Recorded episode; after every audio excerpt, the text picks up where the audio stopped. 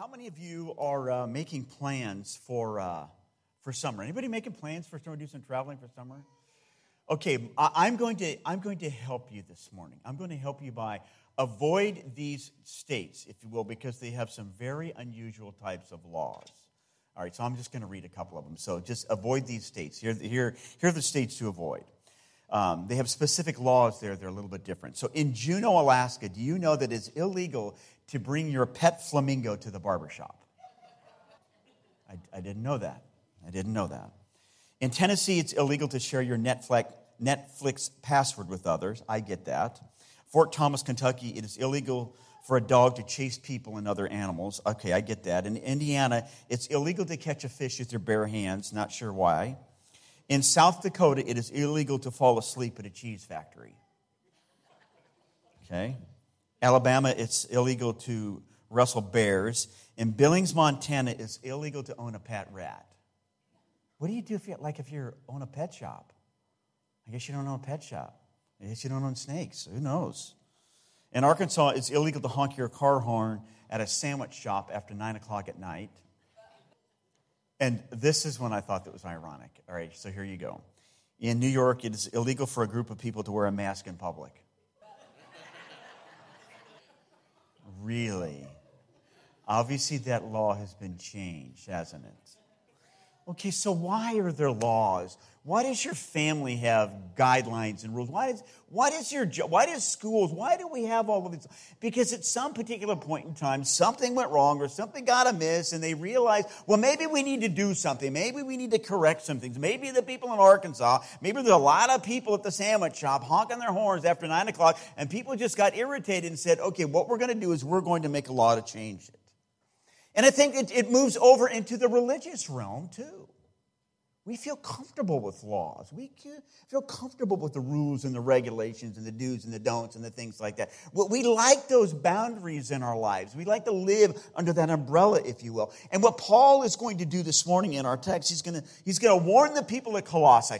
These people are 1,300 miles away. He's going to warn them about rules and regulations of the faith. He's going to warn them listen, our faith is not about following the rules and the regulations. All of these things, rules and regulations and guidelines, all of that is, is a shadow. It's transitory to the reality. And you know what the reality is? The reality, according to Paul, is this it's Jesus.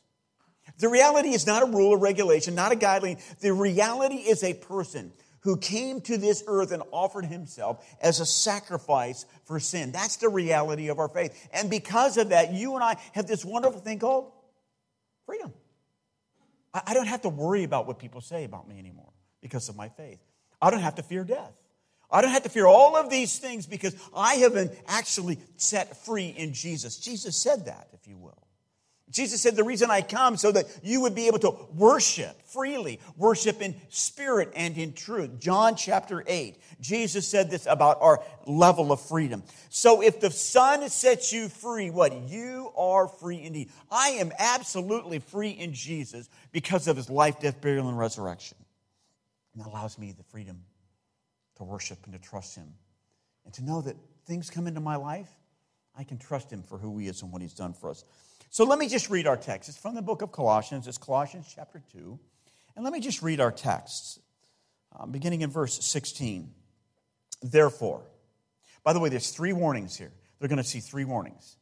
And we'll just point them out as we go. Therefore, do not let anyone judge you by what you eat or drink, or with regard to a religious festival, a new moon celebration, or a Sabbath. That's warning number one.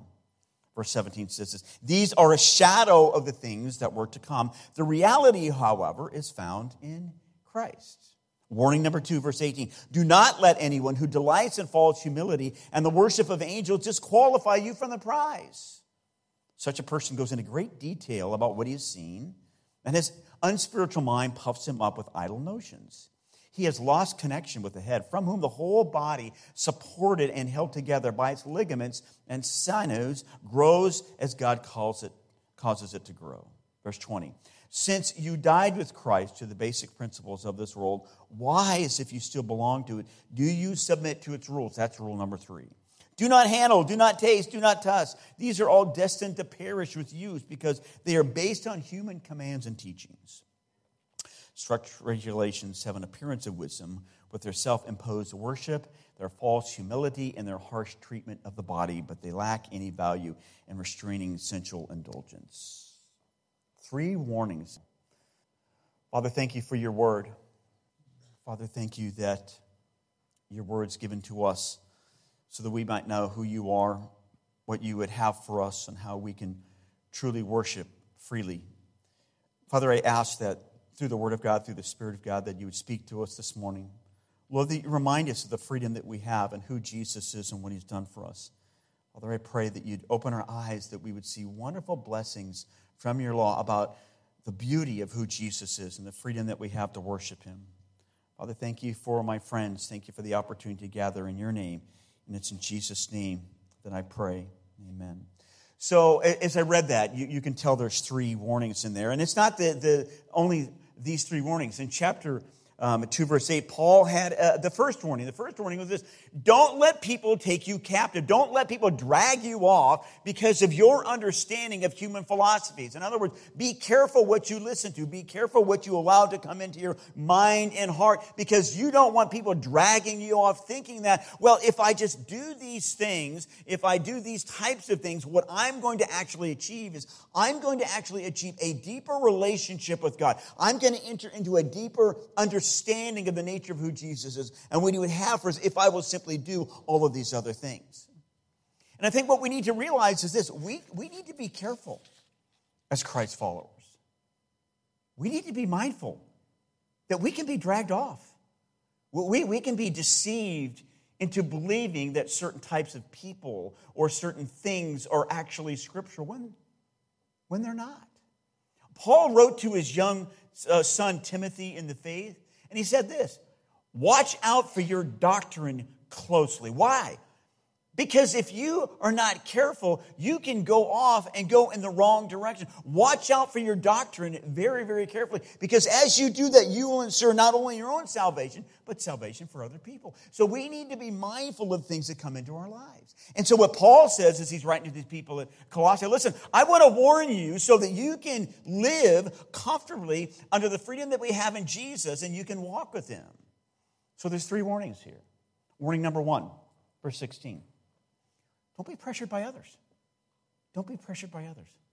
Verse 16 says this Therefore, do not let anyone judge you by what you eat or drink, or with regard to a religious festival, new moon celebration, or a Sabbath day. These are a shadow of the things that are to come. The reality, however, is found in Christ. Now, what Paul does is he simply turns his attention to our religious practices, if you will. God created us to be spiritual beings, God created us to worship Him. So if you look around at our culture and you look around at people, we know and understand this idea that, we, that if we have a, a, relationship with God, we want to do things to cultivate that relationship with God. We, we actually want to do some things that would draw us closer to who He is and what He has done for us. And what we need to be mindful of is we have to be careful of the rules and the regulations or the restrictions that may come into our lives.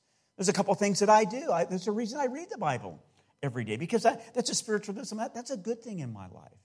And if you go back and look at the Old Testament, you look at the, the Jewish people, didn't they have some rules and regulations? One of the reasons why we don't read the book of Leviticus is because the, all of these rules and regulations in life, they had all of these kosher laws, these dietary laws, where you can eat this, but you can't eat this.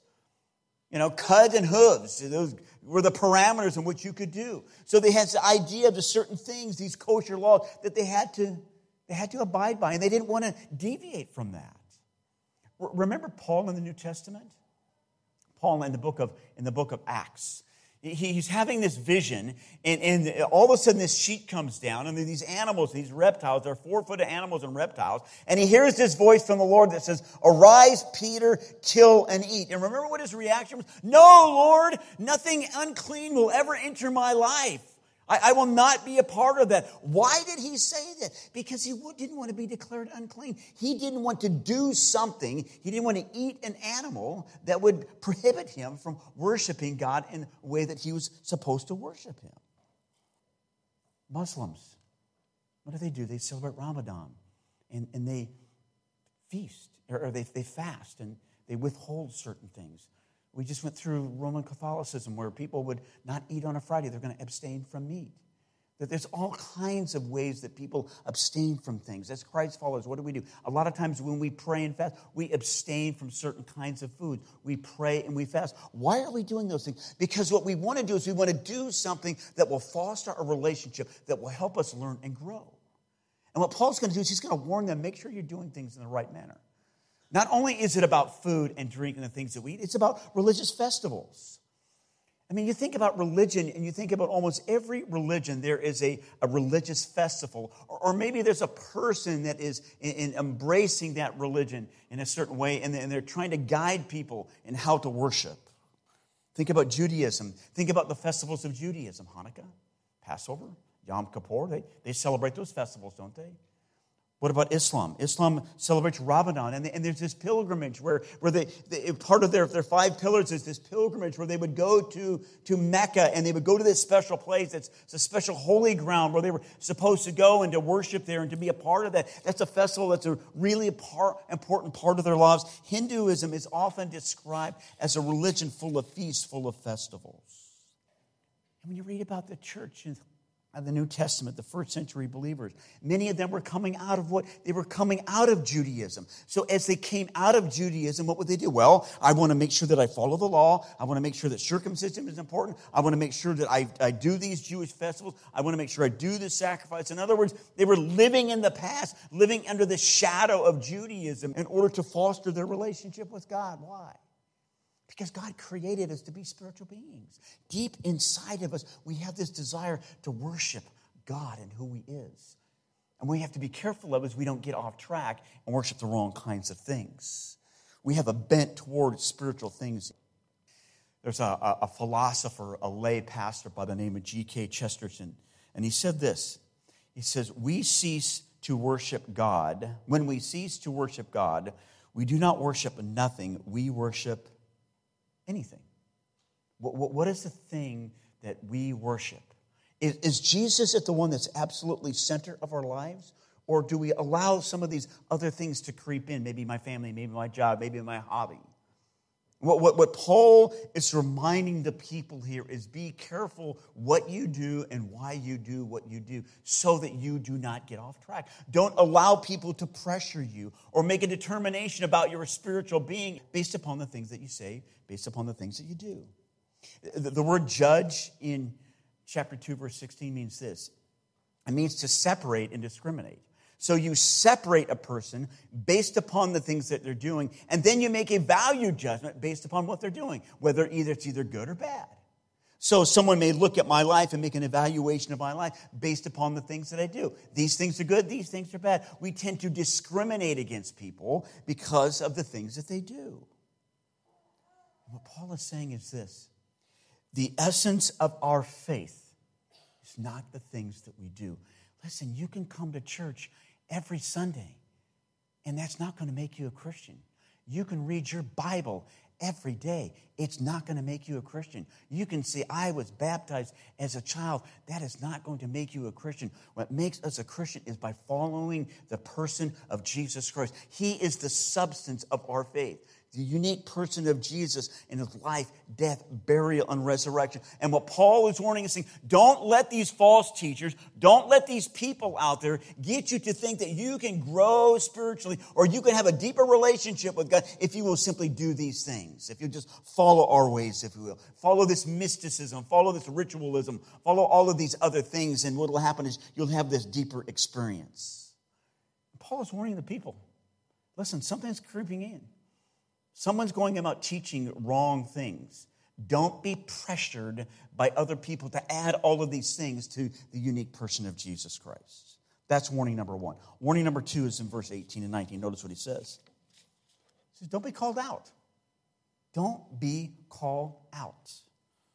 Verse 18 says, Do not let anyone who delights in false humility and the worship of angels disqualify you for the, for the prize.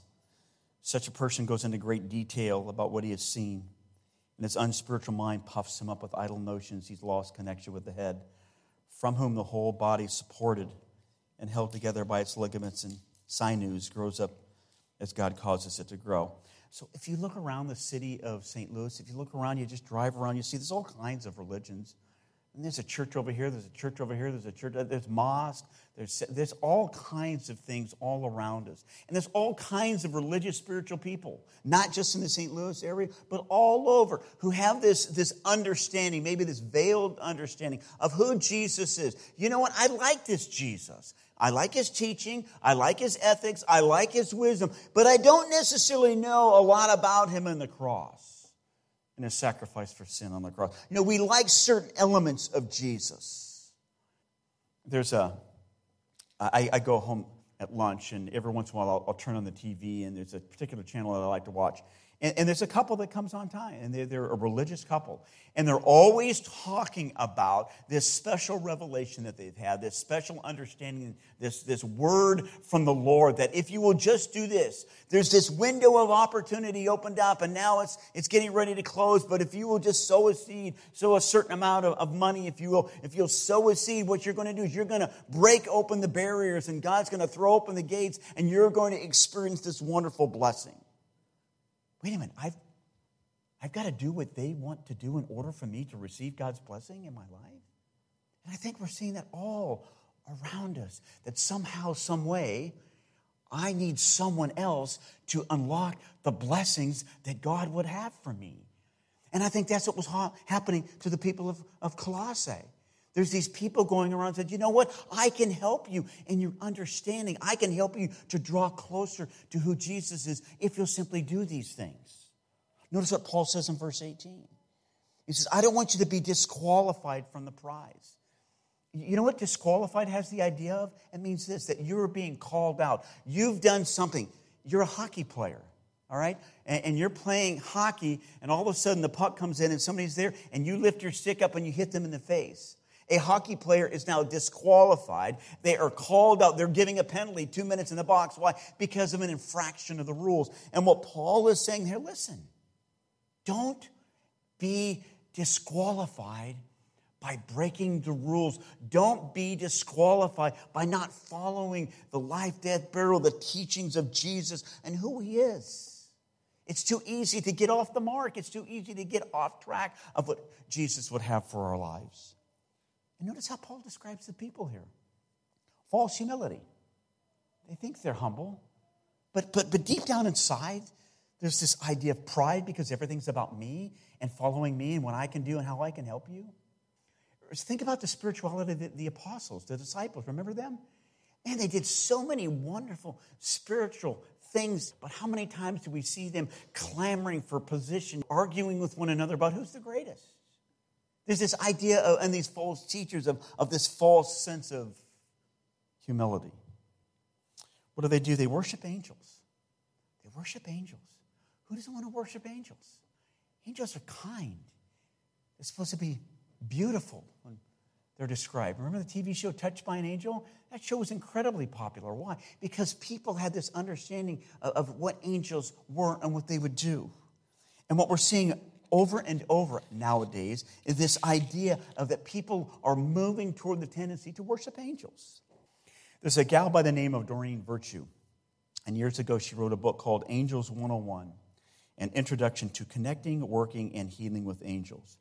And what she believed is this in contrast to the understanding that we have this idea of sin in our religious tradition, in our faith tradition. Angels absolutely love every person unconditionally. And what they will do is they, these angels will help you move ahead in whatever you want them to do.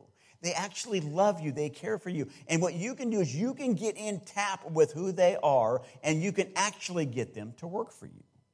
You can actually get them to help you in different ways. So, a part of her books lists a way that angels can help you in mapping out your travel plans. Really?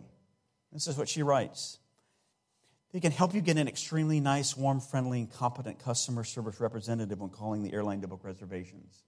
Who wouldn't want that? Help you avoid checkout lines and work with sweet and competent personnel. Who wouldn't want that? This is what she's espousing that angels can do. Let you sail through airport security without being searched. I'm in protect and deliver your bags so that your suitcase is the first ones on the luggage carousel when you're there. This is what this woman has said. She received a revelation from God, she received a vision from God in the form of angels. And if we can simply tap into this understanding of who angels are and what they can do for us, they can radically change the way that we live. You know what the good news about Doreen is this?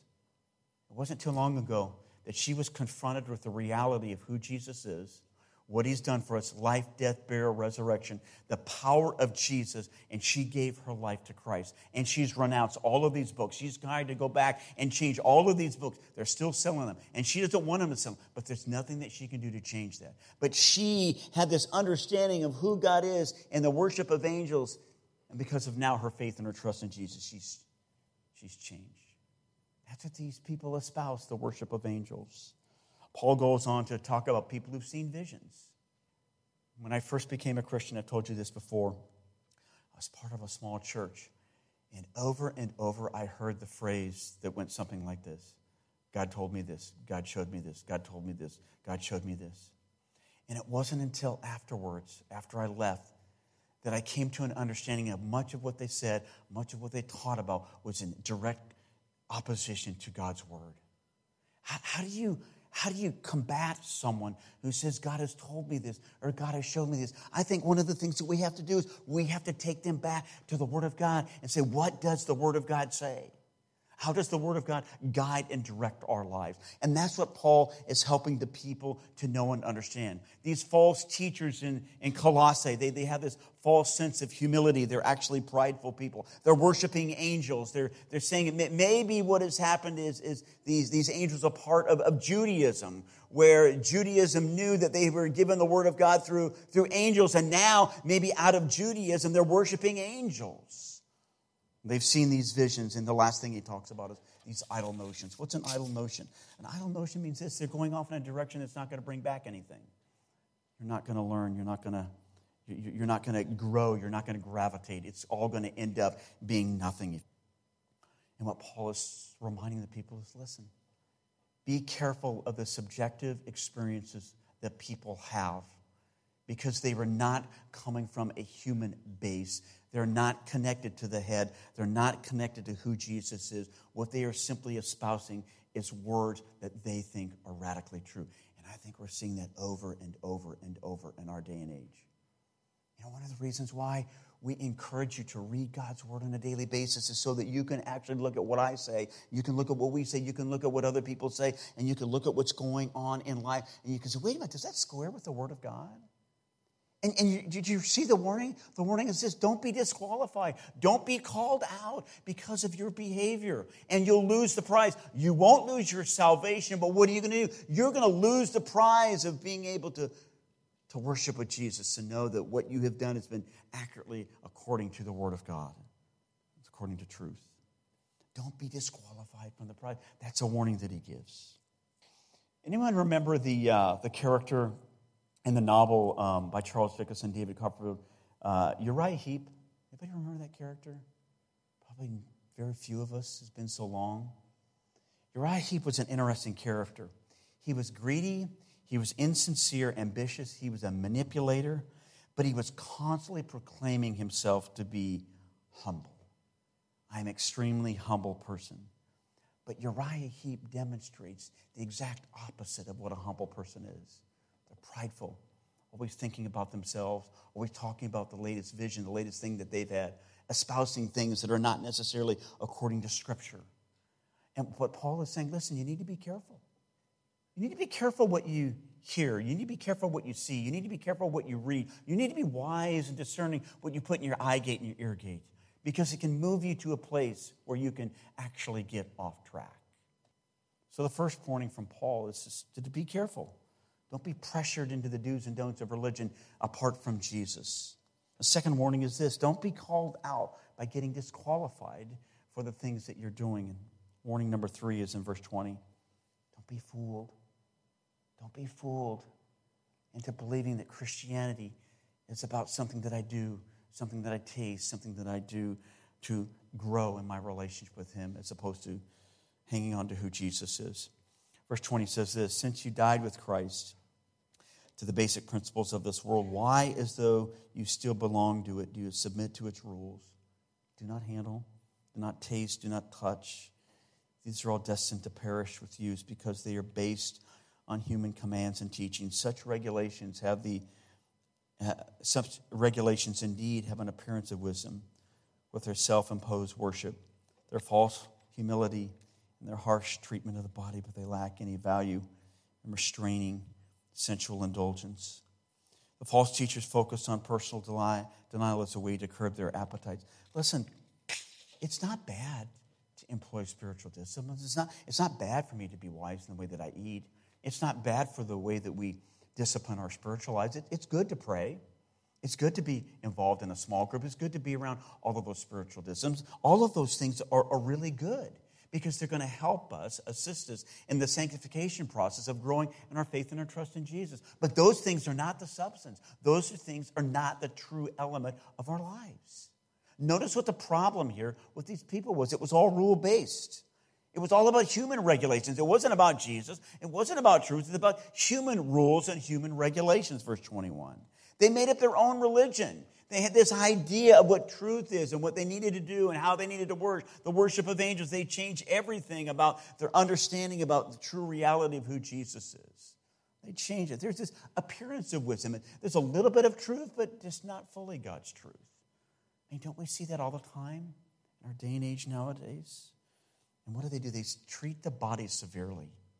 They treat the body severely. Why? Because they think in treating the body severely, what will happen is they will somehow earn favor with God. There was a, a, a guy by the name of Anthony, and he was the founder of Christian monasticism. And he, in, in order to grow in his relationship, in order to be disciplined, it says this he never changed his vest or he never washed his feet because he would discipline his body so that he could grow closer to the Lord. Somehow he felt that this suffering was going to help him grow closer to the Lord. There's a guy by the name of Simon Stylites, and he spent 36 years on top of a 50 foot pillar. He mistakenly thought that if he withdrew from the world, he would be truly spiritual. 36 years on top of a, uh, of a, uh, of a board so that he could somehow show to other people that he was very, very disciplined in his life, and that would help him to grow. I remember when we first went to the Philippines with Daryl Martin. He said this, I think, at the time that we were going, that sometimes some of the, the people in the Philippines will actually nail themselves to a cross and walk around the streets as a sign, as a demonstration of their piety, of their wanting to, to earn or grow or to somehow discipline themselves to grow deeper in their understanding of who Jesus and what he's done for us. We have to be careful that we're not deceived. We have to be careful that we're not disqualified. We have to be careful that we're not fooled into thinking that we can add anything to what Jesus has done for us in his life, death, burial, and resurrection. I am united with Christ and who he is, and I don't want to add anything that would hinder my relationship by taking me off and going in a direction that's not what God would want me to do. I don't want to be fooled into thinking that I can add something to my life it would be something that Jesus would not want. There's a man by the name of uh, Wilbur Chapman, and he said something interesting that I think applies for us. He says, It's not the ship in the water, but the water in the ship that sinks it. So it's not the Christian in the world, but the world and the Christian that constitutes the danger.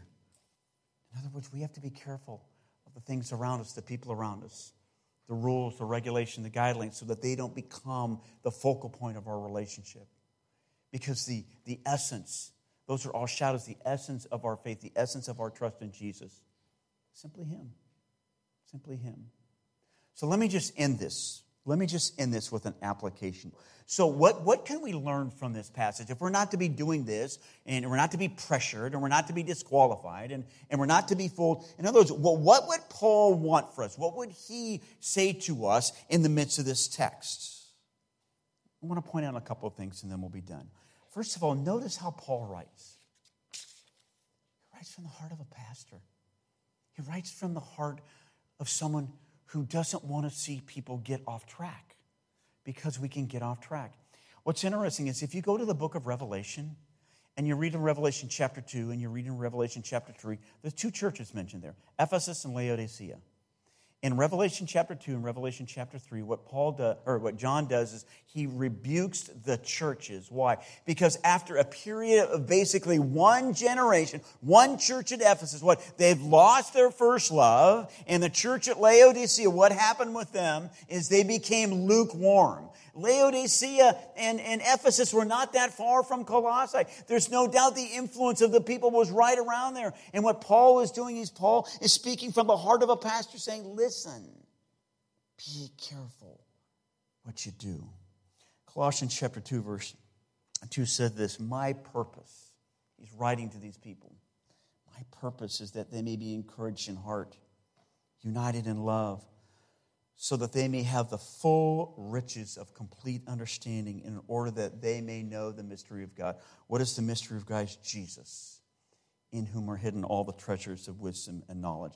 That is the heart of a pastor saying, What I want to do is I want to direct you to Jesus, that you would continue to pursue who Jesus is and what he's done for us. So, four things, real quickly. Number one, our faith is not in what we do or what we don't do. It's not about going to church. It's not about our baptism. It's not about your good deeds. Let me ask you something. Is your, is your faith about you and what you've done, or is your faith about in who Jesus is and what he's done for us? Verse 17 talks about a shadow. These are a shadow of the things that are to come. The reality, however, is found in Jesus. The, meaning of the word shadow has this it, has the idea of transitory I mean, I mean if, if I'm standing here in the middle of a parking lot and the sun comes up and the sun goes and, and it rotates from east to west, doesn't the shadow kind of change? The shadow is going to change if the sun is directly over me. That's all transitory. That, that's what a shadow does. Those are all things that are destined to perish. What he's saying, the, the reality is who Jesus is and what he has done for us. It's hidden. These are hidden treasures founded upon who Jesus is and what he's done for us. Our faith is not in what we do or what we don't do. Our faith is in the reality of putting our trust in Jesus and what He has done for me. For by grace you've been saved through faith. And it is not of yourselves, it is what? The gift of God, so that no person will boast. My faith and my trust is in Jesus. Second thing is this I am united with Jesus. You know, the, the video that we saw on this morning talked about we're free in Jesus. Verse 20 says, Since you died with Christ, it says that when I put my faith, when I put my trust in Jesus, the Messiah, his death became my death. That I actually died with him. Galatians 2:20 says, I have been crucified with Christ. It is no longer I who live, but Christ lives in me. In the life that I now live by faith, I live by I, now, the life that I now live in the flesh, I live by faith in the Son of God who loved me and gave himself up for me. Christ is inside of me, and I, I love the fact that I can live for him, and I can walk with him, and I can trust him. I am dead to sin. I'm dead to self. I'm dead to all these things in the world. I have freedom in Jesus. Look at Colossians chapter 3, verse 3. We're going to see these words next week, but notice what he writes. Think about your life, for you died, and your life is now hidden with Christ in God. When Christ, who is your life, appears, then you will also appear with him glory. Did you see how your past is covered? I died with him. Do you see how your presence is covered? He is my life. Do you see how your future is covered? I'm going to be with him in glory. Past, present, future are all covered what? Because I've united with Jesus and who he is and what he's done for us. My life is hidden with Christ. He is the focal point of my life. All of those other things, the rules and regulations, are mere shadows. So faith is not in what I do to earn my salvation. I am united with Jesus. Number three, stay connected to Jesus. Look at verse 19. 19 talks about this. It talks about they, they've lost the connection with the head. It means this. It actually means these, these false teachers have broken away. They've not grabbed onto, they've not held on to the unique person of Jesus. They've separated themselves from him. Let me, are, are you connected with Jesus? Or are you connected with Jesus in the things that you like about Jesus, but not in the totality of who Jesus is and what he's done? Do you, do you like him for certain things that he gives you or for who he is and what he's done? See, I think we sometimes pick and choose what we want about Jesus and what we like about Jesus. If, if everything is, is hidden in Him and my faith and trust is Him, do I embrace Him for who He is and what He's done for us? You, know, you can get off track. Bible talks about bad company corrupts good morals. Are people getting you off track? Are you influenced by people around you? And the last thing is this as we hang on to Jesus, God uses the body of Christ to help us to grow and mature. That's what he's talking about in verse 19. It says, He has lost connection with the head, who is Jesus, whom the whole body, supported and held together by its ligaments and sinews, grows as God causes it to grow. How do we grow in our faith? God uses this person in my life. God uses this person in my life. God uses this class. God uses all of these different things. What? As we love Jesus, as we submit to Him, as we keep Him at the head of our lives, and as we come together and we fellowship together, God uses that in a sense of community to help us to grow. I don't have to follow rules and regulations. I won't be deceived. You know, I have the opportunity to come to someone and say, by the way, do you think this, this is in, in line with, with Scripture? You know, we come alongside of each other. We, we build up one another. We help one another. We encourage one another. We admonish one another. We pray for one another. We rub elbows with one another to help each other grow. So I think what Paul is saying, listen, there is the beginning of this wrong kind of teaching that's slowly beginning to creep into the church. Don't be pressured by rules and regulations. Don't get disqualified by the things that you do. And don't be, don't be going off in a direction that's wrong. Hang on to who Jesus is because he's the central focus of our life. What I'm going to do is I want to pray, and then uh, I want to walk down and I want to lead us in the central focus of our worship service this morning is the fact that we have the opportunity to celebrate in the life, death, burial, and resurrection of Jesus by taking communion together. So let me pray. Father, I thank you for who Jesus is and what he's done for us. Father, thank you that our lives are hidden with Christ. Father, thank you that He is our life. Father, thank you for all that He's done. And Lord, I pray that we wouldn't just get caught up in a, in a bunch of rules and regulations, but we would truly understand the freedom that we have in, in Jesus.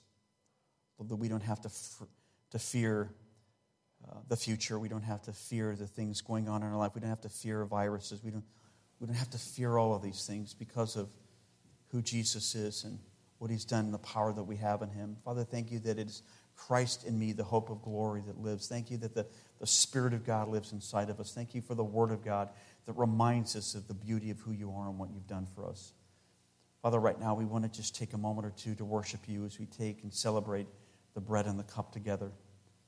Father, thank you for the great privilege that we have of remembering you and your death on the cross. And it's in Jesus' name that I pray. Amen.